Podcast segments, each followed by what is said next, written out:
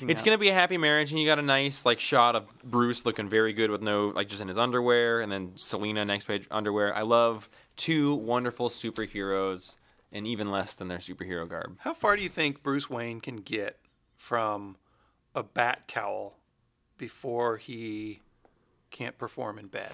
Okay, that's a good point. I bet that Bruce Wayne is the closest living thing to a Tobias Funke never nude that there is. like he he has to be, right? It's got he's got to have like a like a bat thong on all the time. I don't think that there's a time that he can I bet he takes a shower in very tight shorts. I, I think you're right.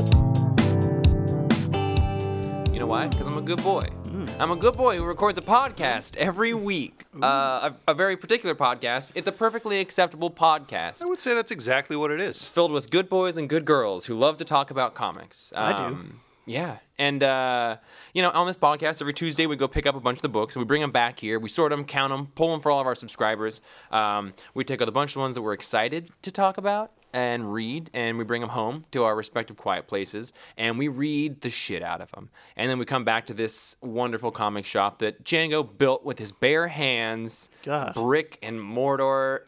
Um, Mordor. Mostly Mordor. He pulled Minus- this shop out of the. Minas Tirith and Minas Morgul over there in Fairhaven. Um, So there's only one way to destroy this shop.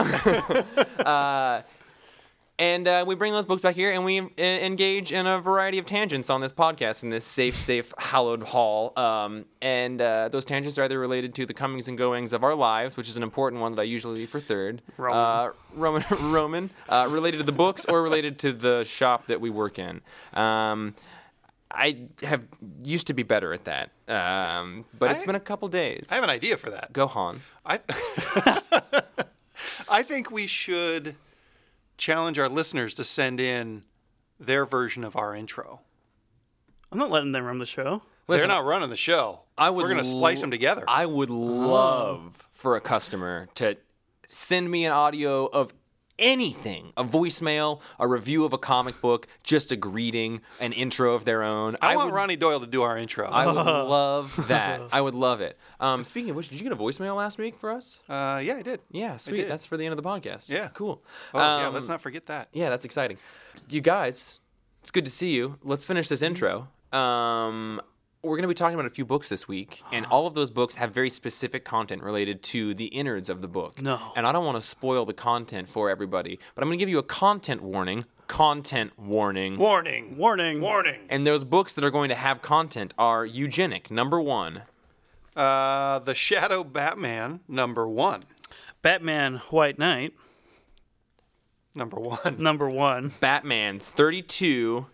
Uh, we'll probably talk about the Tick, number one. Uh, Sweetness, number five. And we're going to finish this all off with a book called Slots Number One that most of you probably don't know anything about because I didn't know anything about it, and it was real great. It's, a About slots, right? Yeah, it's a slot machine. It's all about uh, the the comings and goings of the slot machine, and well, like the origin. Anyway, we'll talk about that later. My name's Django. My name is Braden. and I'm your sweet baby brother Jeff. No, Hey, buddy. you're not. My, no, I, I. I was playing the theme song to my brother, my brother and me today in the store, and a customer said. This is the se- theme from MBMBaM. Uh-huh. And I said, You're the only person that's ever gotten that. And I play this every day to see if someone's going to get it. You get an extra 5% off your transaction. John Roderick in the Long Winters from the album put today's it's a departure off of. um, Braden, you and I read Eugenic number one. Oh, we sure did. This is written by James Tynion with art by Eryk Donovan. Uh, Jimmy T.I.V. Jimmy T. I. V. First thing I want to say about this book, I Yeah. love that we have the credits on the cover, on the back, and on the first page. Wow. And you also get um, pictures with all those people on the second to last, third to last page. Yeah. You get more credits with pictures of them. and it's like I love a lot of a lot of comics like Marvel, DC, there's a lot of brand loyalty. I just want to know who's making the goddamn thing. and DC hides it on whatever random page they feel like. Yeah, and, that's real bad. Uh, it was it was refreshing to be constantly reminded who made this book. So I was really excited for this book before it was coming out because it had a real cool pitch. And then I, uh, we're recording this podcast several days later than we normally do. Braden read this before any of us and wanted to make sure we included it on the podcast. So can you talk to me a little bit about this book? Uh, yeah. So it follows a plague of sorts, like a they call it the Mississippi Delta virus. It's basically like a bird flu, swine flu thing gone global and gone bad. Uh, As opposed to all those real fun swine flus. that, that just kind of fizzle out. yeah, good my- boy my- I swine mean, my brother had a little swine flu. He just kind of burped it out. Came out as a giant egg and green viscous fluid. Oh, it was beautiful. I thought we weren't reading insects anymore. Oh, that is exactly what that is.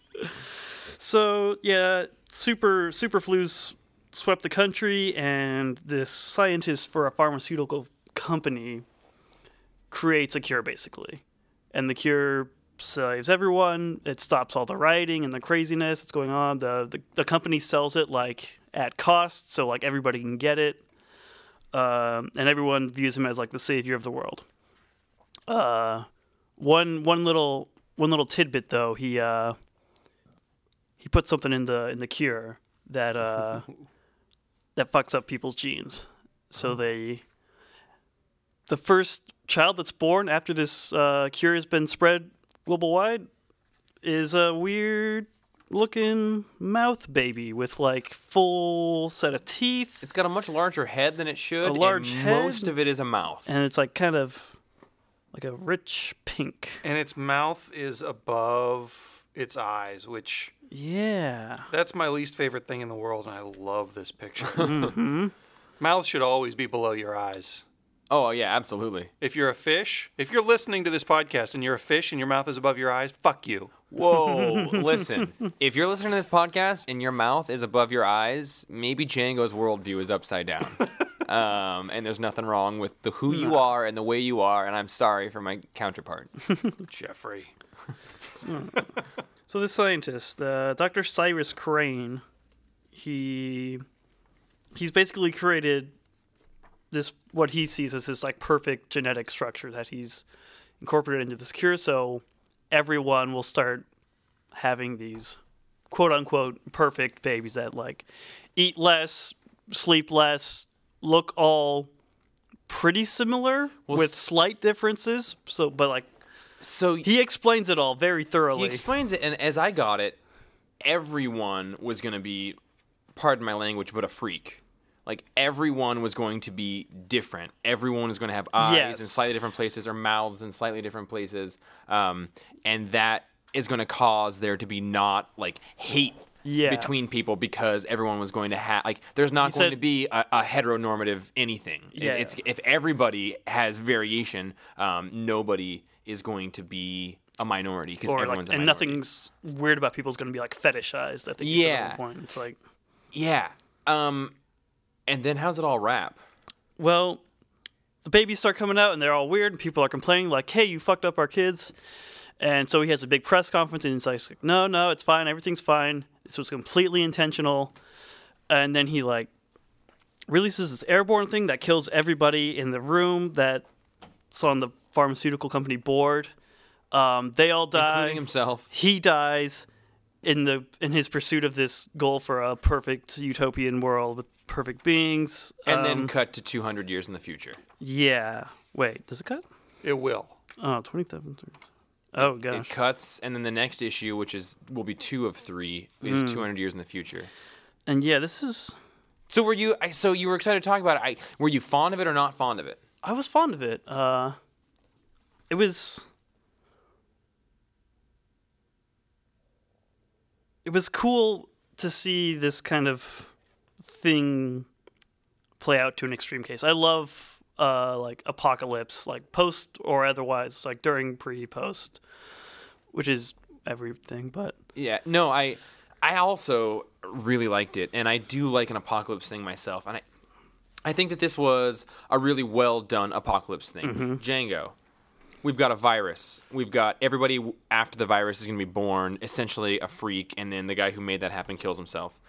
We've got two more issues. I think the setup is awesome. I think the art is really cool because it's like gross. Yeah, especially when they all start dying and like melting, their skin falling off, and Yeah, oh, it's gross. I- this- I haven't read it, right, but well, I but I really, I only haven't read it because it kind of went under my radar uh, right out of the gate, and I didn't bring it home. Uh, it looks awesome. I like that the art is like. Uh, I mean, I don't want to say a cut rate Sean Murphy, but the art reminds me of Sean Murphy I can a see that lot less sure. detailed uh, and with a, a little less something.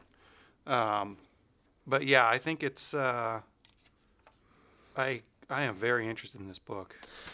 they they do a good job of making the uh, the, the main scientists like seem genuine and like you almost think he's got like the right idea, but it never quite like crosses that line into like you sympathizing with his ultimate goal, which is clearly like a bad thing. Like yeah. It was paced well. The, yeah, the characters were done well. It was also just a well conceptualized world. I love. Um, so we had uh, an encounter today with a, a violent person on the street. So I was sort of stressed and pessimistic about that. And then right before I left to go home, I read something about like Pence walking out of a sporting event, being a total dickwad like he do, and uh, and then I started reading this book, and this like I was already in kind of a bad mood, and this book put me in a worse mood because it was like perfectly um, cynical. Like, like this person that like saved the world, then kind of trapped the world, and it it really made me um, frustrated and stressed out and feel bad about this doctor. And while making me feel bad, well done. Like Jimmy TIV, Oh, yeah. way to go. Uh, J Tiv, um, yeah, I don't think you can super super easily do that. They in him like in talking about him making this cure, he talks about how he has the the picture from Life magazine that won the prize, won whatever mm-hmm. Time magazine picture award of like people hanging the people that were sick, and like that is just a really really fantastic bit of world building. Like, yeah, they he Jimmy TIV does a really good job in non superhero books, which is something that Django brought up not long Yeah. ago. He did Cognetic and Memetic and and some other Mm-hmm. which like, these do these are all they're all loosely tied together. yeah, and I was Is this say, one too? Mhm. They're not the same like uh, setting, but it's all like kind of apocalypse. okay, but it's not related in terms like because Cognetic and Memetic were actually part of a series. Okay, so I think this is like a spiritual successor to those. It, it felt like coming from the same guy, eh, which is good because it is coming from the same guy. But it also, uh, yeah, I mean, it just clearly he's got a thing that he's thinking about. Mm-hmm. But yeah, this was really, really apocalyptic and good. My one complaint is that it was pretty dense, but oh it is yeah, it is three. It's going to be only three issues long. I think I would rather see this as like five issues long and maybe have a little less density to it. It was a lot of pages, and the pages were like filled with very dense word balloons, and it was very expositional. But I think that it had to be expositional. oh yeah. Um, so I guess I don't know. I think that this is a book that would work really well in trade because it, it is. I don't know if Jimmy Tiv uh, does like novels or prose writing, but he seems like he would be really good at that as well because this is very prose heavy. This guy's an interesting writer. Um, he's the one that Scott Snyder took under his wing and got a bunch of work and.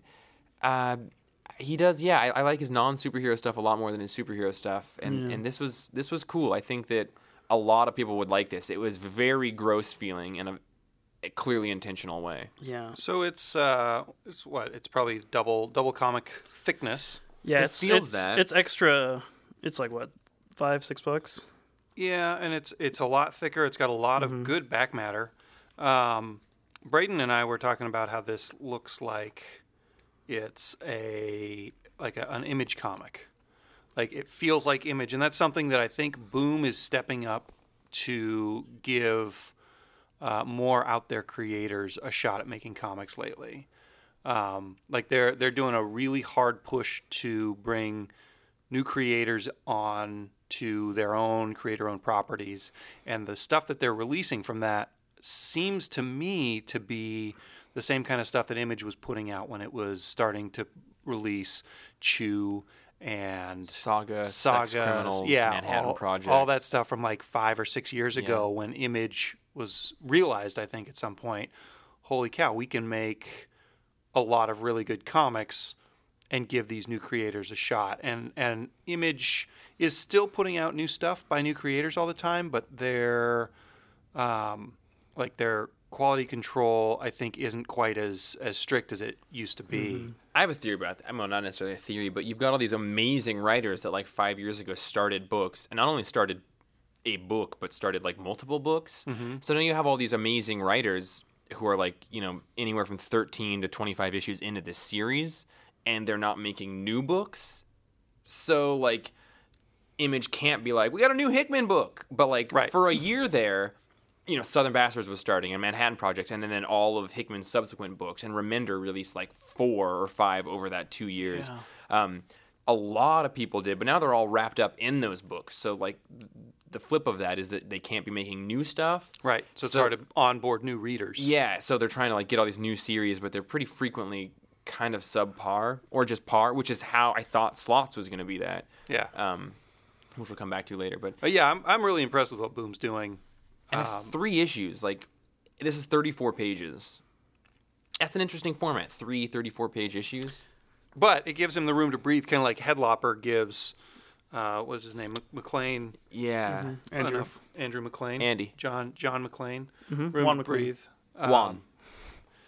You know where where he can actually stuff all of this world building into this one issue of eugenic and hook you for the the next issue, which is more of a sequel. It sou- it seems like like it's not a next issue. 200 years in the future. So it's basically like, okay, this doctor had this terrible idea to make everybody uh, genetically, you know, non-homogenous, and and now it's like, okay, 200 years later, let's see how that pans out. And I don't know when this next issue comes out. but- Yeah, and it's gonna be it's like it was, seemed very character focused, like, but still mainly concerned with like this world and setting it up, and like I'm I like being able to like jump from how did this world come to be, what's it like in this world, how is this gonna resolve, like. And the main character who died at the end, spoilers, um, is a very complex character, Mm-hmm. and they do a really nice job with that. Yeah.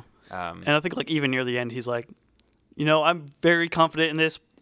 Maybe I'm not right, but I'm pretty sure I am. it's it's interesting. I'm gonna give it a 7.5. I would give it an eight, but I just think that I might have liked. Maybe this is so big because they wanted to include all this information before the time jump at the end, but I I would have liked a, a little less exposition heavy. I mean, it, it didn't really detract from it, but it. I know that every I mean everybody likes a different type of book, but I I don't like to necessarily feel like there's an amount of work I have to do to get through a comic book. I don't want to feel like, oh, do I have enough time to get through Yeah, this? I mean, this was the first book I read in the mm-hmm. stack, and I read it like the day it came out. So I had, I I felt no pressure to rush through it, and I was able to like kind of mm-hmm. immerse myself in this dialogue, and which I think rewarded me, like getting to know this character, not knowing what his end goal really was, except you know vaguely eugenics related, which is generally bad. But yeah, the seeing it pan out was really rewarding. so how many swollen fetuses do you give it? Uh, eight. I give it eight. Swollen fetuses. I wish I could vote on it, but I can't. But Did we say everybody's names? Uh, yeah, yeah, we did. Okay. Yeah, D, D, D kind of on letters or colors. no, I didn't say him. Yeah, Uh, might be a lady, Jeff. Sorry, D. sorry, D. Uh, oh, can we talk about the Shadow Batman? Listen, we got to talk about the Shadow Batman, and we also need to talk about Batman Shadow. No, we, already talked about Batman Shadow, Did we talk about the final issue of it on the podcast? didn't we? I don't think that we did. Didn't we skip talk about some every every issue? I thought we talked about every issue. Practically. If we talked about the last one, we rushed through it because I didn't get to talk to you. I don't Well- feel like I wanted to have a sort of summative conversation about Batman Shadow with you. All right. Um, and this book would fall into it as well. Well, so this one's by Steve Orlando alone, without James or without uh, Scott Snyder. Snidey. Uh, art by Giovanni Timpano, with uh, Flavio Dispenza as the colorist. Taylor Esposito on letters. I could keep going. There's like a thousand people listed here. Who was the VP of uh, of Dynamite? VP of Dynamite is uh, unlisted. Oh, Juan Collado is the president COO. President that's good radio. That's good radio. President Coup. So yeah, uh, the last issue of Shadow Batman, I, I maybe we just ran short on time or something. Did it, It wa- maybe come out the same week that uh, It was we got- Justin's bye bye thing, Oh, okay. so I don't think we talked about it. I remember liking Thought it and the- not loving it. And that's, I guess, what I want to talk to you about. And I guess let's talk about this issue first, and let's talk about then comic books that are a combination of Batman Shadow. Uh, this one's caused a lot of confusion in the store because uh, people asked to be subscribed to that Batman Shadow book that just came out. Um, but this is the Shadow Batman book. And it came It's out confusing two the new kids. after the last issue of the final one Yeah. of the other volume. Uh, I really liked this one. I thought that the art, I really enjoyed the art. I told Jeff that I thought this art was better than uh, the art in the other one. I would like to back off from that a little bit. Uh, I don't think it's better, but I think it's. I can tell you the panel that made me take issue with that. It was It sure wasn't page two because page two is rad. Oh yeah, the the panel that Batman is looks like an old man. You can't Well, tell if it's got lips or teeth. that's- it's definitely not a toothy Batman. Like It's not Braden Batman, likes. right? That's the question. Um, basically, we have no, um, that's the shadow. possibly. We don't Is know it that the yet. question? That's not the question. Bas- I mean, what we got? Batman fighting Professor Pig with Robin, um, and then Damian Robin. Yeah, and then the Shadow shows up to talk to Professor Pig, who's been arrested and wants to know why he's in New York, whatever city And the that's Shadow like- hangs out in. And, Okay. Yeah. and then uh, Batman goes to confront Robin at the end, and Batman's acting kind of weird, and Robin's acting pretty rude, and uh, maybe we don't know if the Shadow is being Batman there. It's either the Shadow or someone else because it's. So you don't think it's Bruce? I, I don't think Bruce Batman talks. I don't think his skin is that weird and pale, and It I don't think he talks in shut up. black speech bubbles Okay. like that. cool. That I I wanted to. I wasn't sure if we were what we were thinking if that was Batman or not. I thought I thought the black uh, speech bubbles was That's what gave it was away supposed for to be you. hinting at a. to Well, and the fact that Robin blows him up at the end of the Yeah. issue, like puts a back grenade on him and and then he explodes. I- Yeah, but it's bear in boom. mind it is also comics. that's true. Yeah. But yeah, I also don't see Batman beating the shit out of Robin like he does Okay. here. Like that's a little kid. I agree. That, that was a thing that I was like, either I don't like this writing of Batman. have you guys not or read All Star Batman and Robin? I have not intentionally.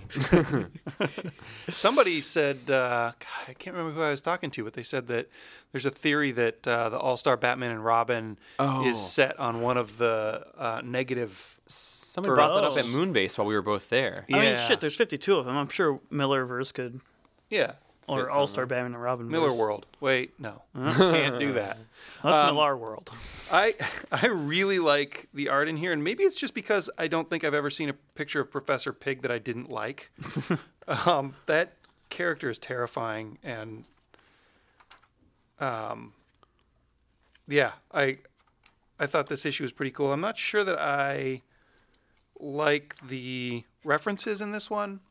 Blue There's- Coal The Cemetery? Blue Coal Cemetery was a little On bit of a stretch for me. Like name it after one of his agents, or like name it Wells Cemetery after Orson Welles, who did the voice of the Shadow on the Okay. radio. Like pick I'll, something s- I'll say that, but also I read that and I was like, oh, I get that now because of Django, and I wouldn't have if I didn't. So like, it might be a little bit on the nose to you, but I felt sort of part of uh, an exclusive circle because I of didn't you. get it. Yeah. Yeah, Blue Coal is the uh, company that used to sponsor the Shadows radio shows. it's a, it's a Oh, get you them know, I have. I remember hearing that. Yeah. Yeah, Those, yeah. it's a deep cut. Brought to you by Blue Coal.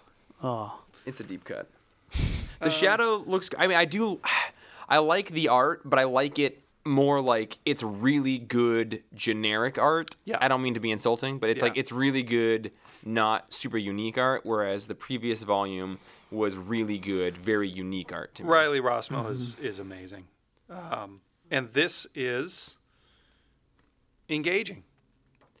It's it both this and the other one ha, are are way better than any modern Shadow comic has been since like 1989, 1991. Yeah, I, I totally agree. I really liked the last volume for the art and the interactions of Batman Shadow. I didn't really care about the overall plot of it, but the the dialogue and the art and w- like totally kept me engaged, and I thought it was great the whole time through. This one, I think the art is is great also, and and it yeah, I mean. I don't have any complaints about the writing either. I, I think this one is is also quite good. I don't like it quite as much just because like this didn't ca- cause me to like put the book down and like say oh shit at any point Yeah. like the last one did But it was engaging. but it was absolutely engaging and and i think it's crazy that i enjoy the shadow now i don't know if it's from working with django for years or if it's from that last volume or Well, it's or probably just- just because you like Batman so much, and I do like you know Batman. uh, Shadow is based on I Batman. Actually. I absolutely know that. Um, and so I like Batman and any poor man's Batman derivative. yeah. Uh, you guys are dicks. um, yeah, I I do- do. I, yeah. I, I, I'm. I, I think what I really liked about the other one was that there was a mystery about the relationship between Batman and the Shadow, and there is Hmm. that like.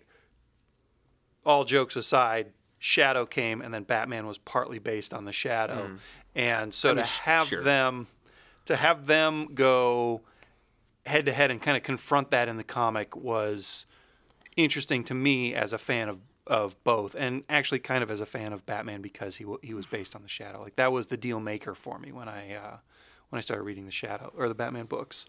Um, and this one is less of that kind of or zero of that kind of mystery. It's like it's almost like two concurrent storylines that are obviously going to converge at some point. Yeah, and it New York City um, has that existed in DC before? I know I've seen Chicago around, but I always thought Metropolis was just New that York. That might be true. I don't know. I think New York's been around. I think Matches Malone is maybe even from New York, isn't he? I Ah. believe it. Well, so know. then matches is a good segue into Grant Morrison, Yeah, Professor Um, Pig Professor Pig, and Damian. and Damian. So this picked up some some things from Grant Morrison's run, which is fine because a lot of stuff does now. But boy, um, Damian is sure not written. Uh, you know, this is Like, like, he's had any character development at yeah, all? like, and that is a big complaint that I have that I know a lot of other people have is Grant Morrison's run with Damian, and his whole run is basically rooted in sort of the Damian character arc. And by the end of that, he's a very different character than he is at the beginning. Mm-hmm. And since he died and was brought back, they've just been writing him like he never Like had- halfway through. yeah, and that's a bummer because he's a little shit, and he's a little shit who be- learns basically respect by the end of Grant Morrison's run, and that's not present here at all. And also, I like Professor Pig a lot, but he's certainly Yeah. not as fucked up in this as he is w- in Grant Morrison's run. I don't. Yeah. I don't like him just kind of being used as. I don't. I don't know if it's safe to say he's throwaway yet, but as just kind of a filler Yeah. villain to connect these two. Like, if you're gonna bring out a heavy hitter like Professor Pig, like, make it hit heavy. Yeah, I couldn't agree more. I'd love to see Professor Pig get some new tricks too. The Dollatrons are cool. yeah, they're cool, like a but pigtail or. just like more Dollatrons. Sweet. But I mean, he really Grant Morrison created him what like five years ago. He's not been around for long. I think that was a lot more than five years. Was it the beginning of the New Fifty Two, which is at least seven?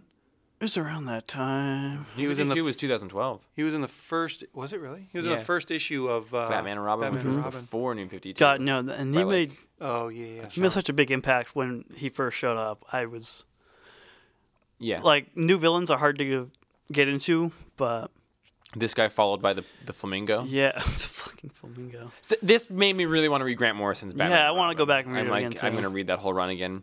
Um, this was good. It reminded me of the art uh, by Eddy Barrows in Detective Comics, like Yep. that watercolory cool thing that Eddy Barrows does is what most of this issue was. So it was pretty awesome art. He also has some like Ramon Villalobos, like lots of shoes and lots of cool Yep. stuff like that. And Um, a little bit of uh, Tim Bradstreet in Oh, some of these Batman pictures. So I guess I'm just curious, Django. Like, you're a guy who loves the Shadow, and then the last miniseries ended, and the ending I don't feel like was as great as the the series on the whole. And then we're talking about this one. You're a guy who loves the Shadow. And I don't love the Shadow historically. Not that I dislike him, but I don't know anything about him. So these comics for me are like pretty awesome because I'm. Yeah. It's like I'm coming from the other end of not knowing anything, and then you're coming from this end of loving the Shadow. I guess like, do you not love them? Do they not feel like true Shadow? Does this feel like the Shadow that you love? Does the Shadow that you love ever come through when it's presented with a Batman book? Because it's a very different thing then. Like The the other the the Batman Shadow, the book that just finished up on issue six, I think hit the the tone of the Shadow closer for me than anything else. Um, what I like about the Shadow is his agents uh, who work for him more than the Shadow himself, because the Shadow is kind of one note. Like when you boil it right down, he's just kind of uh, an old school jerk who kills people, right? Like he decides if you have evil in your heart and bang, you're dead, or he's got people helping him out. So like he'll see that you are going about to do this evil thing, and he'll save you and make you work for him for the rest of your life. But he's he's never really a good guy. He's even more driven than Batman when it comes right down to it. he seems kind of like a butthole. He is. He is. And that's like I guess I like the way he looks the most. His mythology the second most. Like his his crew of people. And in every shadow comic that's come out with Batman in it, it's been in modern day. And you can't have the Shadow's old school teammates still around unless they're super old. Like in the other one, Margo Lane was mm-hmm. around. And in this one, Margo Lane dies. Like all we have is a funeral scene of Margo Lane Yeah, dying. like that was- fucking bullshit. Yeah, Margo. Shadow. I'm on my way. Our pinball machines talk. Um, yeah, so I, I I love the character of the Shadow. I'm not sure that uh, we'll ever see another really good representation of him for what I want out of it, but uh, it definitely holds a special place in my heart. His So- costume is definitely awesome. Like for something that was that's so old and like Yeah. still holds up so well. yeah. yeah. It's super cool. Yeah, I and and this art really is awesome. Like there's there's some great stuff in this. I would give this a seven. Uh, I thought it was pretty good, and I liked the art, and I would maybe feel different about it if it weren't immediately preceded by something that I liked a lot. Yep. Um, But I do. I think this has got cool stuff, and I'm going to keep reading it. And it's cool that it's feeding off a lot of Grant Morrison stuff, but it um, really made me miss Grant Morrison writing big DC comics. Uh, yeah, I'm gonna give it a seven. Also, uh, I mean it. It's not the best comic in the world, but I sure liked it. I just want Django to like fucking love Shadow comics Yeah, because I, he I loves know the Shadow. exactly what it would take if if someone were to hire um, Andy Helfer and Kyle Baker to finish the run that they just left as a cliffhanger as a joke. That might be my favorite comic that has ever been made. Um, because it had all of that. It had all the Shadow's old agents, and then the Shadow had to get new agents. So it had Margo Lane and Harry Vincent and Clyde Clyde Burke was killed in the early ones. So it had like all these people who were 70, 80 years old, and then the Shadow had to go out and m- make new agents. So you had like these two groups of people who were honestly being kind of abused by the Shadow, but they had like distinct personalities and they all had their own little dramas. I hope that going that doesn't ever happen so that you don't have to be disappointed.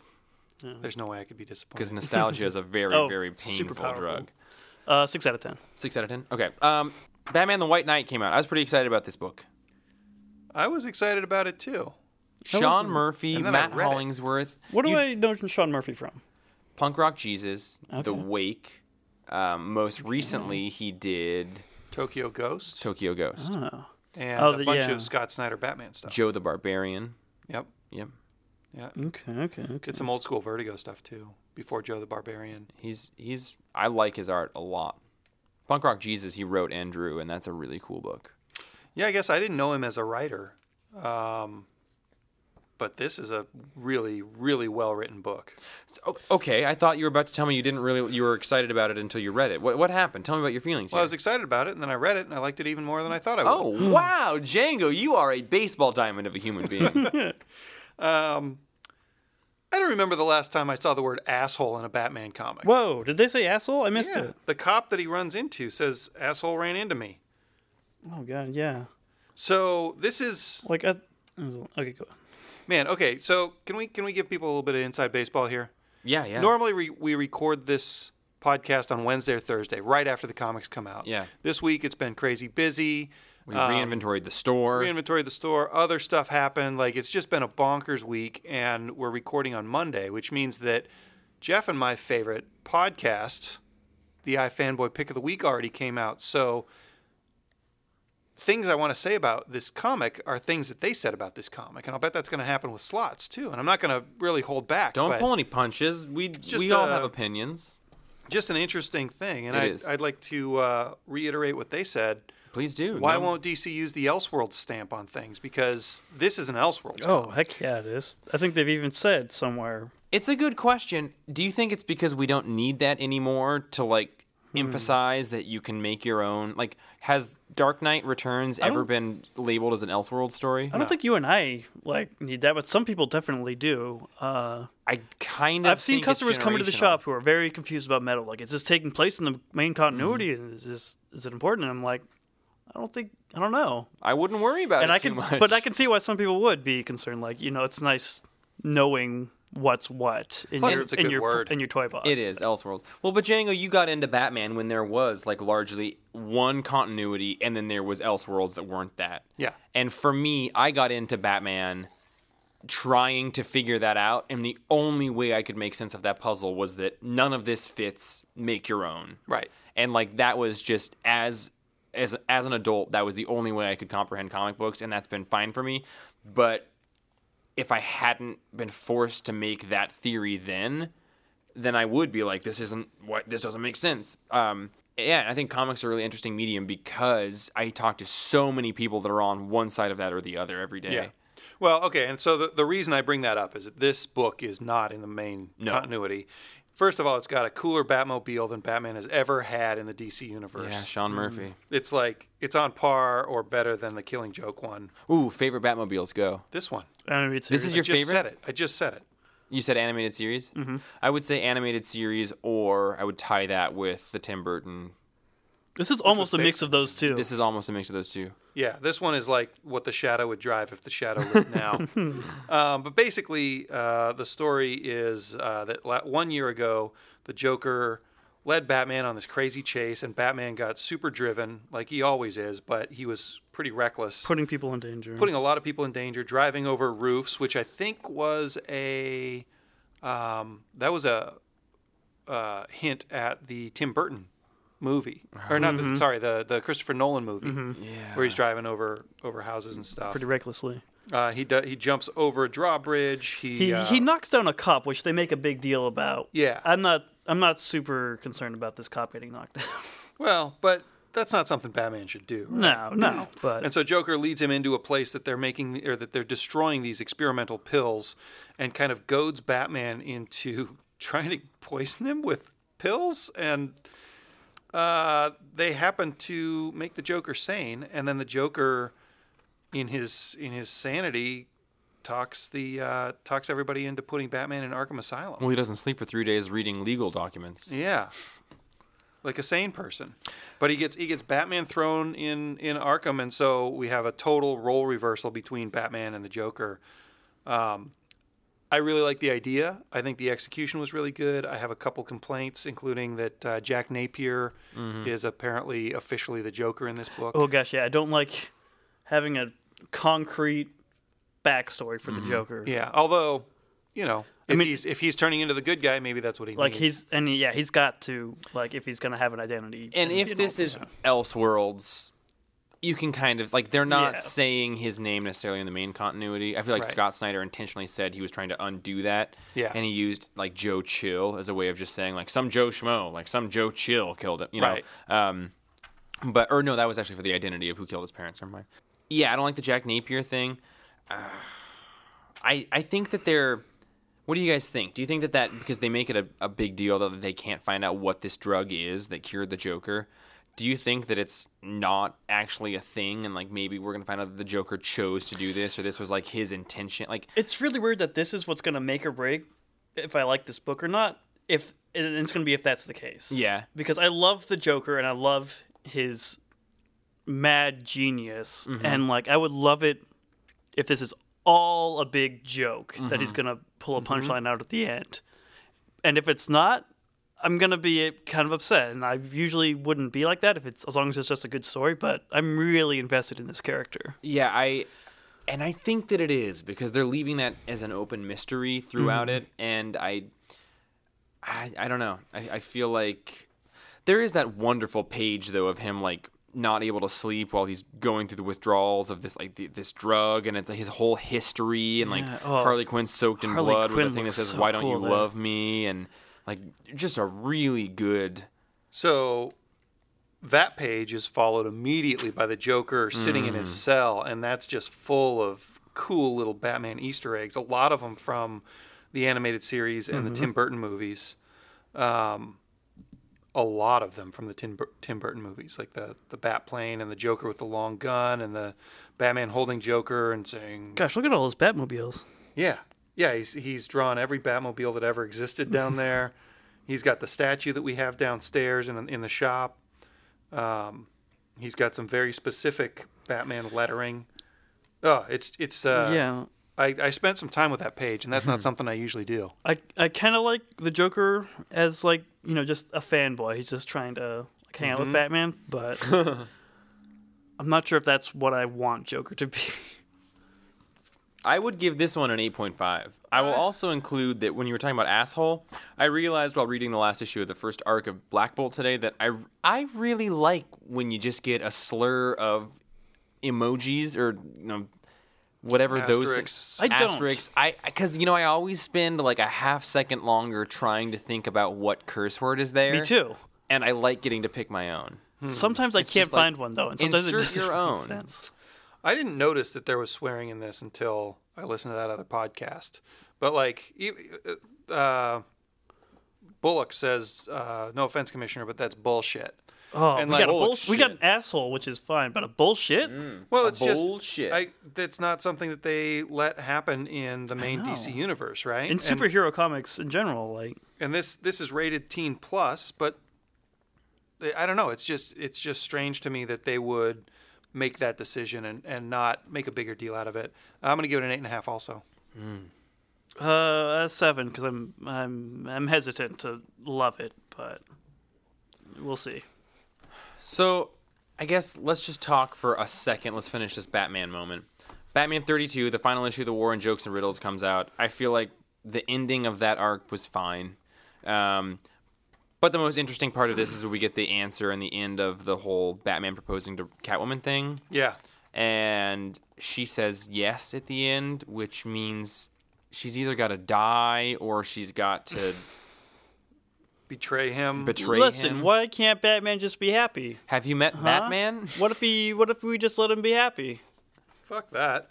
that would be the end of Batman's story. Listen, more important than Catwoman saying yes to me was her saying, "Who cares?" Yeah. Because I didn't. I've been. I've just been waiting all this whole arc to find out what she says, and I haven't even been reading most of War and Jokes and Riddles because I've just been waiting for it to get over. I read about a half of it. yeah. I read Um, the whole thing, boys. How was it?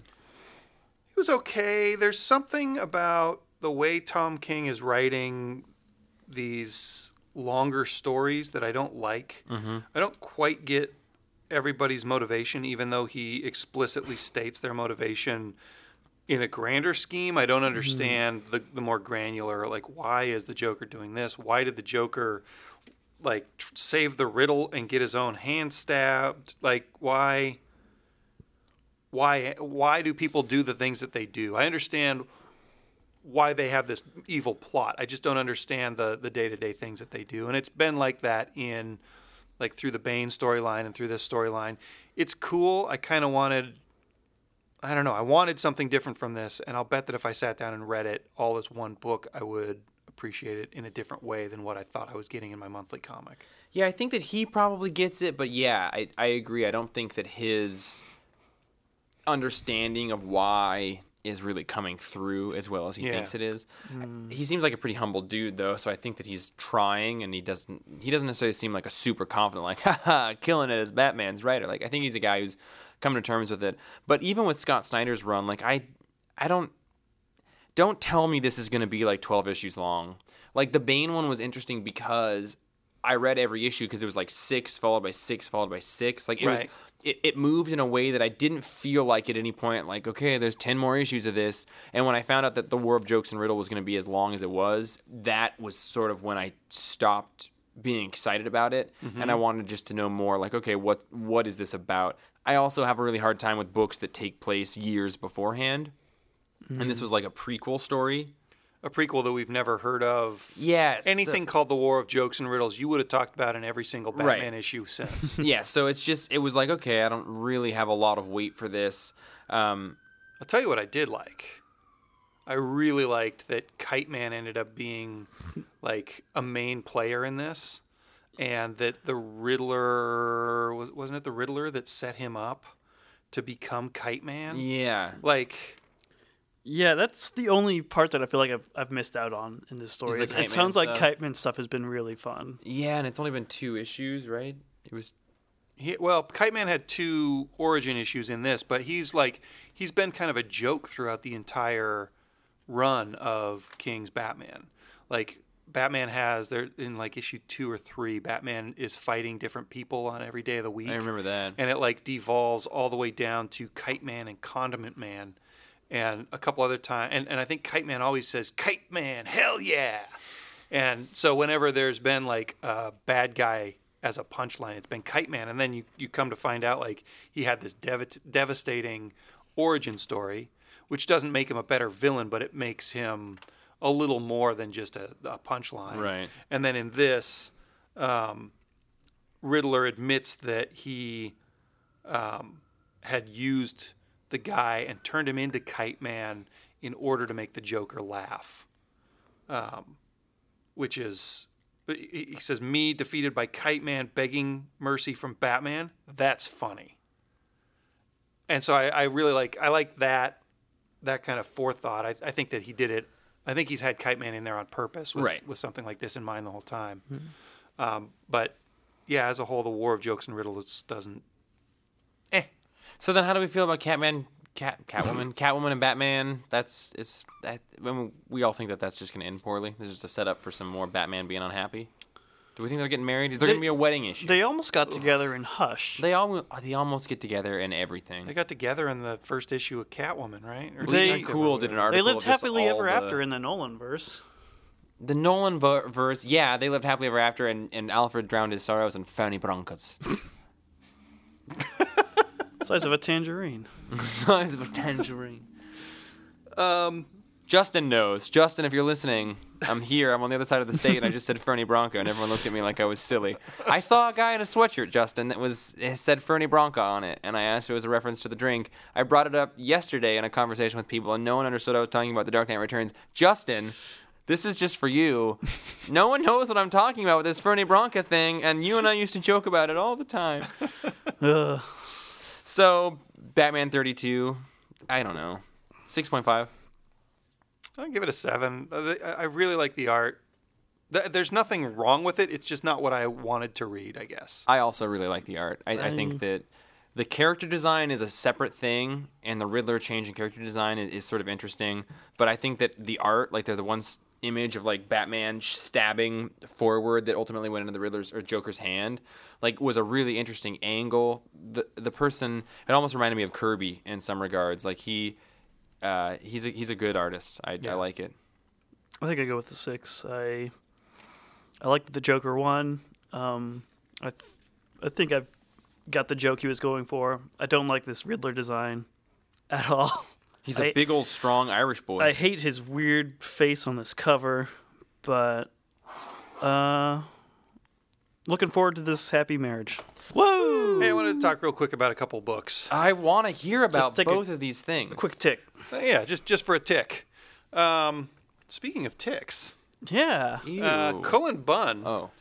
Cullen Bunn, Justin's guy. the Bun Boy. The Bun Boy. Cullen Bunn and Jimmy Z wrote a new issue of The Tick uh, with art by Douglas Paszkiewicz. Um, this book was medium funny.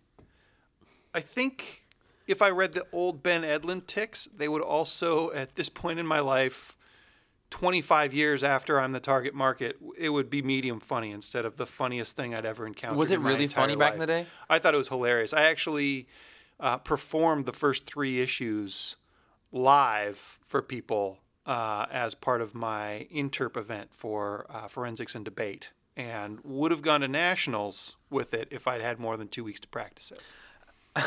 He's been holding on to that for a long time. I should have been at nationals. Um, was wait, did the tick or was originally a comic book? Yeah, comic created, a- created by Ben Edlund, and uh, then it was a cartoon, and then it was Live a live action show, and now Hulu's got is it Hu- Hulu Amazon. or Amazon. Amazon's got a live action Or is it that live they they Live action. spent some time in this saying this is not related to the Amazon. We just happen to be putting it out again. Uh, meanwhile, Ben Edlund, the creator of the Tick, wrote the best episodes, or I guess the funniest episodes of um, Firefly. I'm not So- a Firefly guy. Well, Oh, neither am I. Wow, Are you a Fly guy? I love Firefly Okay. All Um, 13 episodes or whatever. and a movie and comics. I cried at one of the comics. God damn it. um, the thing that I liked about this the most, though, uh, because the, the jokes are funny, they're they're, they're fine. Eli's gonna love this book. um, Eli. the, the plot doesn't really matter, but the art is an artist that I didn't think I would ever see actually doing anything beyond their insanely fucked up series cyanide uh, no Cyanide. arsenic arsenic lullaby. And arsenic lullaby is a bunch of shorts following different characters and then they all kind of tie in as but it's like one page comic strips. And uh, it was about one of one of the characters was a, a witch doctor. That got cursed to live in the suburbs and he Oh, took all of the aborted fetuses from his neighbors and turned them into his spies so that he could create and learn dra- drama from the neighbors. So like somebody would come in and be like hey so and so put their fence up on my side of the property line. And so he like sticks these fetuses on the window to spy on them so that he can get dirt on these people. And that's like not even the most fucked up stuff that happens in his book. And so to see him i was i was like seven or eight pages in and i was like i recognize that body language. And i realized that it was the same guy writing this very all ages or drawing this very all ages comic. And i uh, i just want to say props to uh, douglas paszkiewicz because uh, old school fan here wish everything was collected and in print i'd sell the shit out of it Um, I have not read this, but the art looks real nice. Did you It- watch any of the Tick? I growing watched up? the live. a- I used to stay up late at night typing on MSN Messenger at one o'clock in the morning. while I AOL would is Messenger watch for me. re- reruns of the live action Tick show and talk to my very very first girlfriend. it's a message from my teeth This this this does this does look good. Braden, you actually read it. I did. My only thought is that that art um, is real basic, and I would like to read that if there were fewer words in it. And I think that I'm realizing that like Oh. the the the simplicity of art um, related to the number of words needs to be at a certain way, like a certain balance for me to really get into. Like Headlopper did had just too many words in it to be to really balance out. headlopper had too many Well, the one issue that we read for the podcast not Oh, too long okay. ago had like pages of text in it, like actual like pages where there was just a couple images and then just paragraphs. yeah So that's my experience with it. Yeah, I mean, the Tick is a very long-winded character, so like a lot of the words aren't important anyway. yeah you So can- that's He is, yeah. what'd you think braden it was okay. I'm yeah I prefer horror bun to funny bun. Uh, and then I was What never about Bun Bun? Bunny Bun. Bun bunny bun bunkins. Um, he's all right, but no, I, I never got way into the Tick uh, as a kid. I do appreciate the kind of absurdist superhero parody comedy, and I think this scratched that itch pretty well. The art was a little static for me. Like there's a lot of action scenes where I didn't look like people were actually moving much. Give me a one to ten, you boys. I'm gonna give it a five. Five. There you go. Is it weird that that made me realize that it's been two weeks and we haven't gotten a voicemail from Justin for the podcast? That is weird. I mean, should I have my? I, I don't know. I'm a, I'm I'm a I'm a strong independent woman. I I don't need to have him calling me to make me feel like I'm recording a podcast. Do we I? should be recording this on video so we can text it to him right now. I mean, I talked to him this morning and yesterday morning. No, I sent him a video of me dancing today, and he didn't reply at all. wow, turd. apparently we're on the rocks. Never Well, mind. You should try talking to him on MSN Messenger. Oh gosh.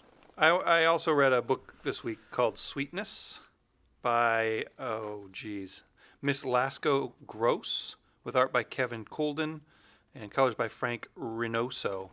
Um, this was the final issue of a super independence from Z2 Comics. It's like uh, weirdo space um, accidental drug dealers where these characters are sent into space to deliver prisoners and they end up um, one of them ends up realizing that she's accidentally also smuggling sugar which is a drug to the uh, inhabitants of one of the planets they're going to and so it's just kind of a slapstick drug smuggler uh, characters in space. There's there's a girl that really reminds me of uh, of a friend of mine who works at the cafe down the street.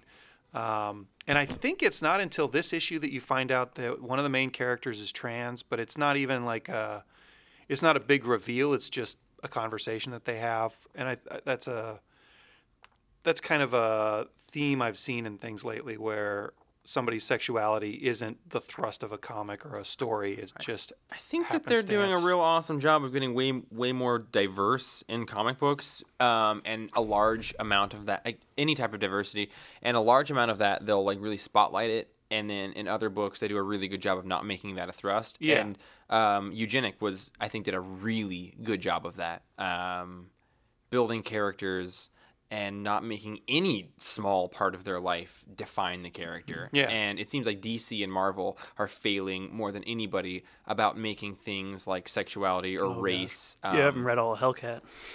well, Hellcat was canceled, baby. Like Hellcat, Mockingbird, like uh, uh, the ones that are actually genuinely diverse, I think are are canceled Yeah. because Marvel's like, where's the punching? Like, but, but um, And yeah, I, I don't mind the spotlight either, really. Like, I know, um, as long as it's not done schlocky, like, I feel Yeah. like the Iceman thing was like really schlocky. that one felt like that. But even I don't know. I feel like there's lots of other ones where like race maybe particularly, sexuality also, like it, I don't know. It, it almost feels like a lot of times those books come out and it's I don't know. I guess like got that white male privilege thing in my perception of it. S- So I just feel like sometimes they're like, "Oh, we're being diverse," and I don't know. Uh, I re- sometimes it feels like it's coming down from editorial or from marketing rather Right. than being an organic part of the and I story. feel like Eugenic did a really good job of it making. I feel like Boom across the board actually is is good at that, and it never really feels too heavy handed to me. But I yeah, like the Squirrel Girls and the Mockingbirds and the Patsy Walker, like there is a corner of Marvel that is really really I think pretty pretty good about that. But like Bendis, you know, like having Iceman for no reason come out because he just suddenly realizes it. Is Bendis writing Iceman? N- no, he wrote Uncanny X Men That's what. and All New X Men, and Where like came out. really late in his run, he just has an issue where Iceman's talking and Jean Grey can read his mind, and he, uh, he's talking about how a girl is hot, and then she's like, "You don't have to do that," and he's like, "What? What do you mean?" And like, it's like he was in denial, but then he just suddenly realizes it, and I feel like that. Like that particularly does a real disservice to like people who are coming to terms with that or struggling to come to terms with that. Like it was just this whole like, oh, like I didn't notice it, but yep, you're right. That was right behind me. And Yeah. I- I just- don't know. Just get diverse creators or talk to other diverse Well, creators right. if you're going to Yeah. include diverse and, characters. And in the Sina book. Grace, who is you know uh, one of my favorite creators and the artist of like Little Depressed Boy, and one, like one of the maybe the first creator that I ever like really bonded with at Emerald City Comic Con when I was still like super super shy. Like he's writing Iceman now, and that's perfect. But like Ben, yeah, I don't know, I don't know, I don't know. Anyway, that was that was such a small plot point Mm-hmm. of uh, of sweetness that uh, I like. I I appreciated that. Yeah. Um, just having it dropped in there, and and like one of the characters teases her about it for a second, and she punches her or something like that. Like it's it's it feels more based in reality than a story about people selling sugar as drugs and packing it inside of dead body anuses and stuff.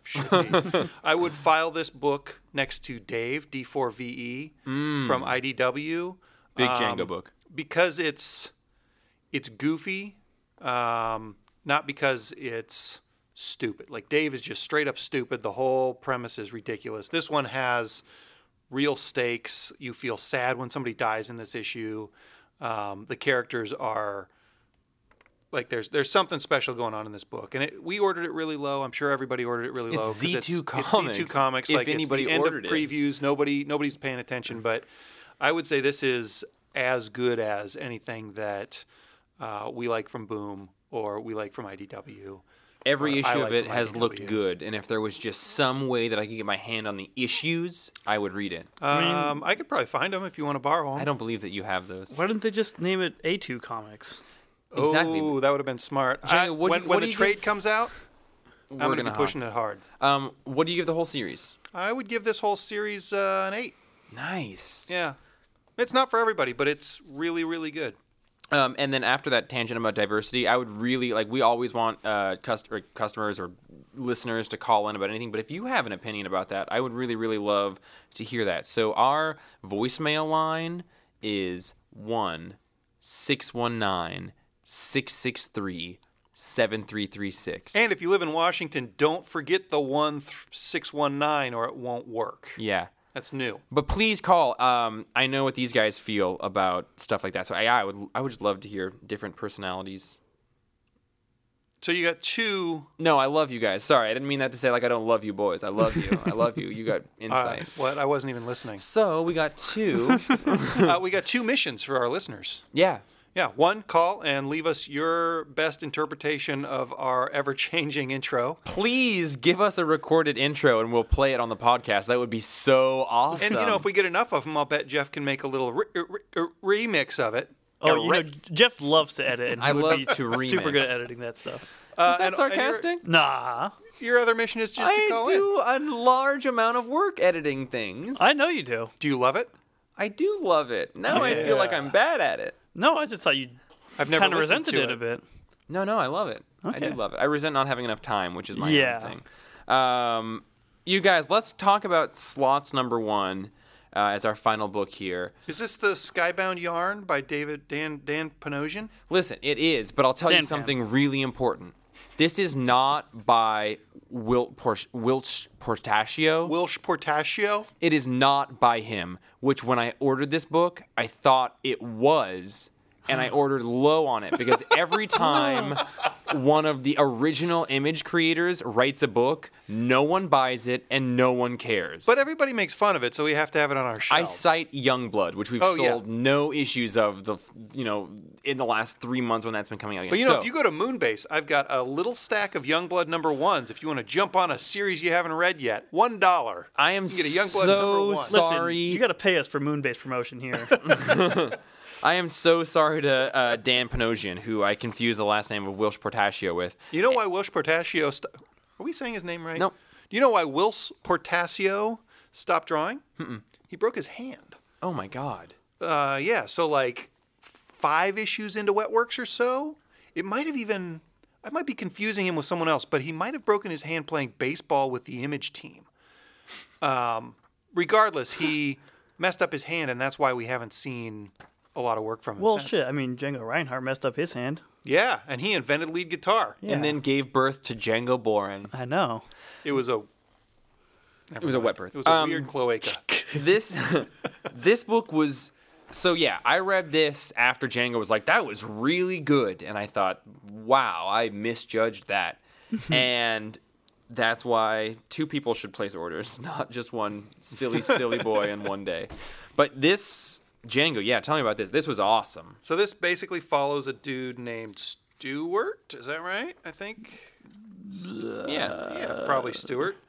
Um, Stan? Stanley. Stanley. It's Yep, Stanley. Stanley. follows a guy named Stanley, and I wonder if that's a Stan Lee reference. Uh, as he drives across America, scamming people out of food in his uh, old. Uh, was that an old Cadillac?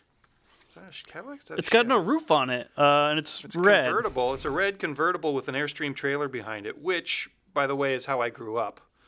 Uh, not in a convertible, but a red, red and white old school car and an Airstream trailer. Um, he goes back to Vegas to. Uh, He ran out of money. yeah, he ran out of money and he goes back to hustle up some more money. Ends up seeing some old friends. People don't like him. He gets punched out by his son at the end, and uh, man, it's just beautiful. The art is absolutely the selling point for me about this. The story is is good. Like I, I like it. It reminds me of some like Southern Bastards mixed with loose ends, mixed with like Parker or like It's very Parker. cool, cool bad boy stuff. And they do a nice. Uh, the writer does a really nice uh, write up at the end. He writes and draws it. It's always nice to get a writer um, who draws his work as well. But this art is so cool. Uh, Django mentioned the iFanboy podcast earlier, and they said that uh, this art seems highly influenced by Darwin Cooke, and I would absolutely agree. It's got it's got a similar storytelling style, and I think that's kind of where Hmm. the uh, the Parker feeling comes from, because Darwin did the the Parker stuff, like four Parker adaptations also, and uh, it's it's a very similar style. Although this guy isn't quite as shitty as Parker. Parker's not a good guy by any means, and this guy seems to be just kind of a dirtbag with a heart of gold. I don't. This art didn't seem that gold to me. Uh, doesn't seem malicious, and Parker seems malicious the whole time. I think. Page eight and nine is a double page spread of Stanley Dance rolling into New York, and New York looks like it could just as well be. Uh, That's Vegas, buddy. yeah. I was gonna say just as well Las Vegas, but it says New York everywhere. That's because Um, he goes to the New York, New York, right? Yeah, I mean, I've been to Las Vegas, and I know that there's a lot of big buildings. Um, and I thought that it was an artistic choice to have the Statue of Liberty there, Right and a sign that New says York. New York, New York there. I thought it was like an artistic statement of like, this is. Well, look at that though. That's also that building. The Yeah, the the Chrysler Building. They yeah. I mean, it's it's you can a also big, see the Eiffel Tower in the next panel, though. which a is a roller part of Las Vegas. Like, listen, yeah, okay. I thought it was Las Vegas, and then I changed it to New York because it says New York everywhere, and then I'm clearly changing it back to Las Vegas because that's clearly where they are. Um, let's. It's an awesome page. Yeah, um, I'm not going to edit that, that out, but I'm going to pretend that I did.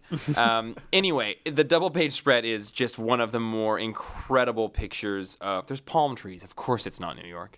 Uh, it's it's an amazing picture of a city. Hot Uh, babes too. Vapes. Hot babes. Oh gosh, I thought you were talking about he vapes. I bet there's some hot vapes too, though. Yeah, Jake, Braden's a big vapor. Love that vape.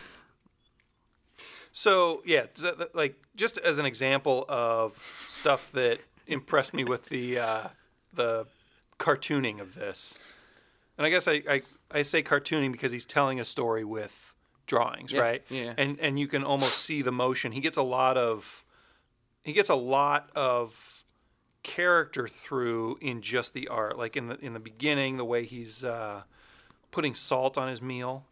Um, and then after he scams the waitress for his food, he leaves someone else's keys. He's got a glove box full of keys, and whenever he goes to a restaurant, he leaves his keys there and says, "I'm just going to go outside for a second.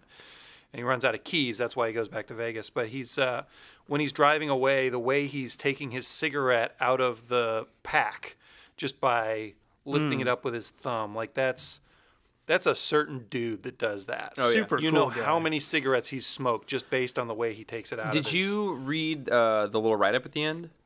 I did not. I It's a did. full page text piece, but he sort of talks about that exactly thing. Does he? Yeah, like just sort of the character of this guy, and that we all know this guy. Um, yeah, he's the guy that flirts with your girlfriend when you leave the table, but has a drink waiting for you when you sit down. There's a part of you that envies him. He's carefree, he's charming, a bon vivant, but somehow deep inside you know his luck will run out. It, it's Yeah. it's it's it's very it's very succinct and a wonderful write up. Um, I don't think there's a part of me that envies him though. I, I've got it. I've got it. Like not necessarily envy, but that bit of like, man, that guy's cool. I wish I could take fifteen percent of his coolness. Yeah. You're a good I'm boy, with you. Braden. Yeah. I'm with you. I, I wish I could. Uh, wish I could take cigarettes out of packages like that, whether I smoked them or not. Oh no, I would love to do that. So this book is the perfect example of what I was just talking about of like the ratio of cartooning to like words. Um, this is a book that like wouldn't immediately stand out to me from looking at the cover. It's not a premise that I really want. Like, I, if I'm gonna read about premises, I want like high concept shit that's gonna make me think in a weird, progressive way. This isn't that, but the art is awesome, and the way I'm gonna get myself to read this is is if I'm checking out the art and I don't have too much pressure on needing to absorb information through text, this person balances it so well. You know so much about this character from the little bit of text that's there and the bit of cartooning. And cartooning is a good word. I always steer clear of it because I'm worried that people think I'm talking down about a thing, and I refer to it as panel to panel storytelling. Yeah. And like the panel to panel storytelling, which is a highfalutin way of just saying cartooning, is incredible. Like, um, the way that a, an artist can convey a lot about life from one panel to another without needing to include every small bit of motion.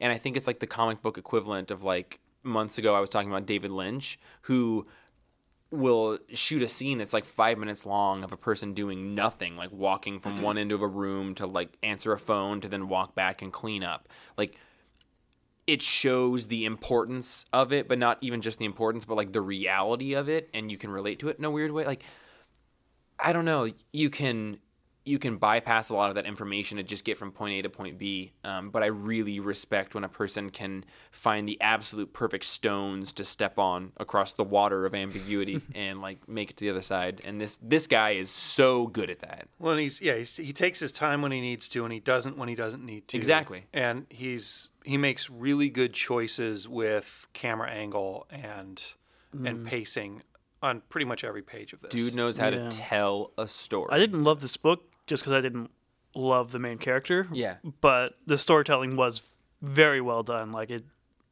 it never felt too slow or too fast. Like I got through it pretty efficiently. Django, what's another book that has a character like this That I do like. that maybe Braden does like, or I'm just I'm just curious, like Preacher. Um, Uh, Preacher's a, more of a good guy. he's more of a good. Have you read like Preacher? I'm curious. I'm curious. I mean, I like, would I would try one of the Parker books. Honestly, he's Mm-hmm. he's not a better person, but it's a very relatable crime noir. Like he, he gets wrapped up in things and he makes bad decisions in the way that he deals with them. But he's I started reading uh, the Fix, and then Mm-hmm. they stopped putting it out. But yeah It's kind of like that character. He's more of a unabashed asshole. But Yeah. yeah that one he's like reveling in it. This one the guy's just confident with it. Mm-hmm. Um, because I also have a tar- hard time. Try try some of the Brubaker criminal books. Okay, yeah, if Brubaker's read good. those. Really, almost any Brubaker crime book has this guy in it. Like this And, like, character is yeah, everywhere. Like, I've read books about bad boys that Yeah. I've liked, Bad boy books. but I think I'm just. It seems like a very, very imagey skyboundy trope that Yeah. I'm a little bored with. sure. No, no. I mean, and I agree, but I almost like I would I personally extrapolated a little bit larger than like Image Skybound, and I feel like there's a whole genre about this. Like, and I would put like Preacher in that category as well, even though he's got more of a heart of gold. But like, um, yeah, sh- like shitty people who mean well but keep doing shitty things. Yeah. Um, like Scalped is a little bit like this, but a little less Heart of Goldie as well. But it's a thing that I don't gravitate towards. But when I find an art of that type, I do really like it. Like Preacher, I really like, and it's not exactly the same thing, um, but I love it. Fear and Loathing in Las Vegas is a little bit more the other way. It's like reveling in it. And not a heart of gold, but it's a similar type of like bad person being. Ringside had characters a lot like this. It's not. I don't think it's at this level. I don't read Ringside. What's I'm that surprised about? you don't read Ringside. It's about uh, like a shitty gangster um, What's he do? wrestling dude Oh, wrestling? who shows up in Vegas and tries to make money beating people Oh. up. Like it's it's right up your alley, buddy. I like wrestling. yeah. yeah. I would give slots 8.5 out of 10. I, I think the art was really wonderful. Like, uh, I think that this book almost could have existed without text in it. And Almost, yeah. And like when a book can do that, I think it's absolutely amazing. And then when you just add text to it, but not in a way where there's a huge info dump at any given point, uh, like regardless of the book itself, I really appreciate if I can visually appreciate a story. And and yeah, this one this one does that. I uh, I'm gonna give it a i'm gonna give it a seven point seven five. Oh my god, Um, the three quarter mark. I want to give it an eight, but I didn't like it as much as you, and I didn't like it as much as the iFanboy guys, and I didn't like it as much as like the articles that I've read about it this week. And maybe it's because I read it like just tired to death this week.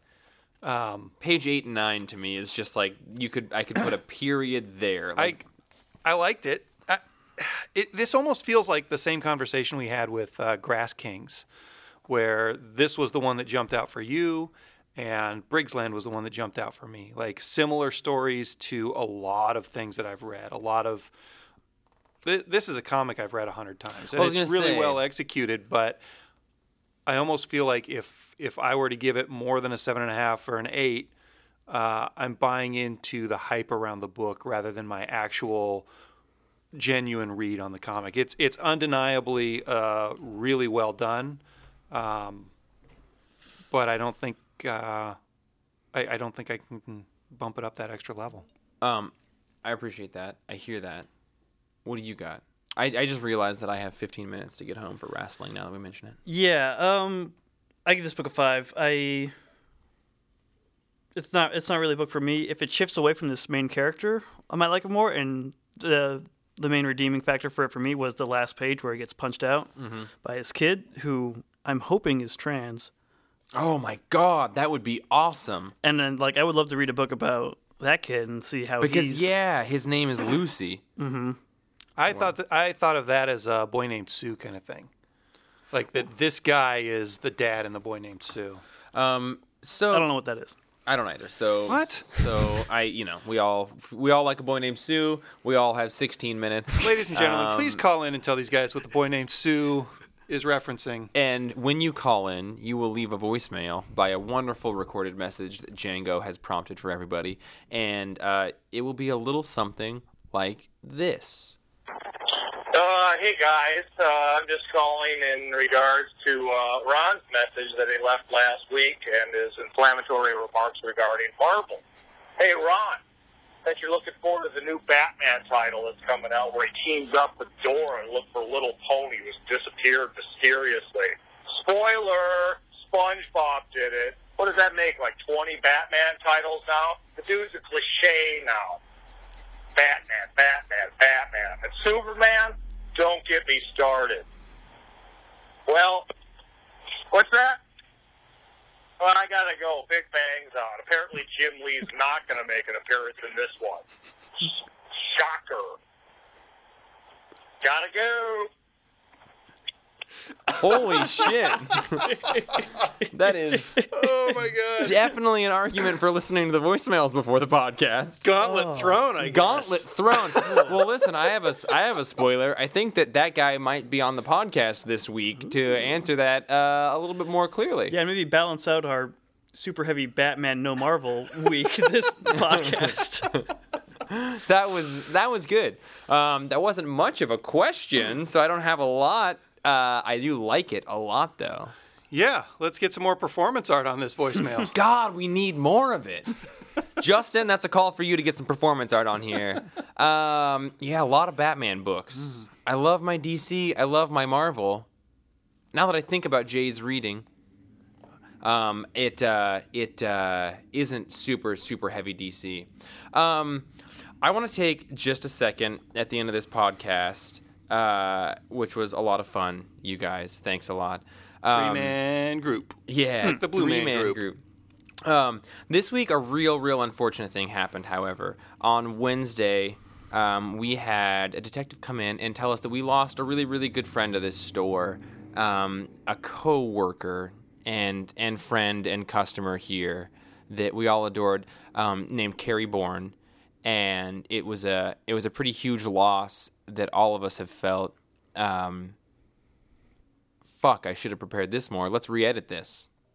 I yeah, What I, I do? I, I don't know. I got I got nothing. I don't think you should re-edit it. That, That's I think uh, we all just kind of uh, there's there's not a lot to say other than that uh, like we all really liked Carrie and and I mean I'm sad as shit that he's not around. Uh, there's definitely less swear words and more York peppermint patties in the world. but uh, yeah, I I really enjoyed hanging out with that guy, and I watching his friends on Facebook posts like memories of him. Every single one of them says, "I really didn't like that guy when I met him," and then like 30 seconds later, I realized I really liked that guy.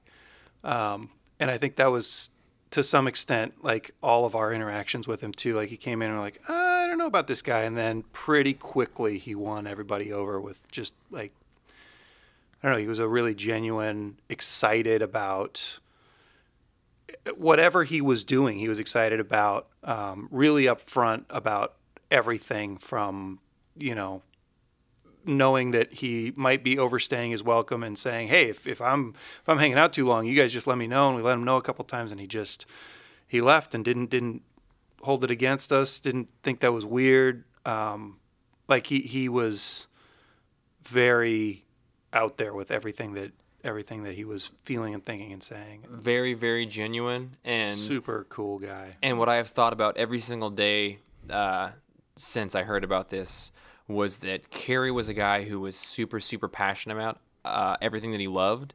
And unlike most people I know, and myself included at times, I think we can all use art and our interests to try and separate ourselves from other people and define who we are and try and make ourselves unique. Like, I like this thing, and that makes me special.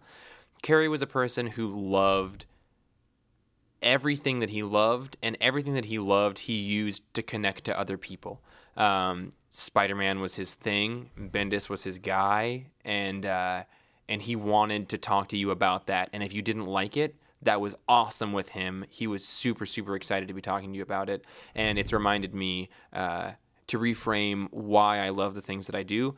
So carrie bourne uh, you are one of the best parts about this job and I'm going to miss you a ton and I'm super super grateful for the time that I got to spend with you.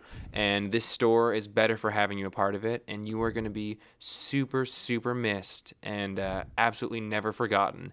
And every time I see Spider-Man in a mask running around I'm going to pretend that your face is underneath of it. Um, I gotta pour out a 40 of Mountain Dew for him. yeah, that guy. That guy was the best straight edge guy there's ever been. I'm gonna pour out a 40 Mountain Dew on York patties for him. Um, Carrie, we love you, man. Um, we got another week of Comics Place here, so thank you guys so much for listening. And uh, and I hope to see all of your wonderful shining faces in this store. And I'm really, really grateful for every single one of the listeners here and the people that come in here. I'm Jeff. I'm Django. I'm Braden. We love you all. Bye. Did you know that Slot's logo is upside down the same thing? Holy moly! Oh, man.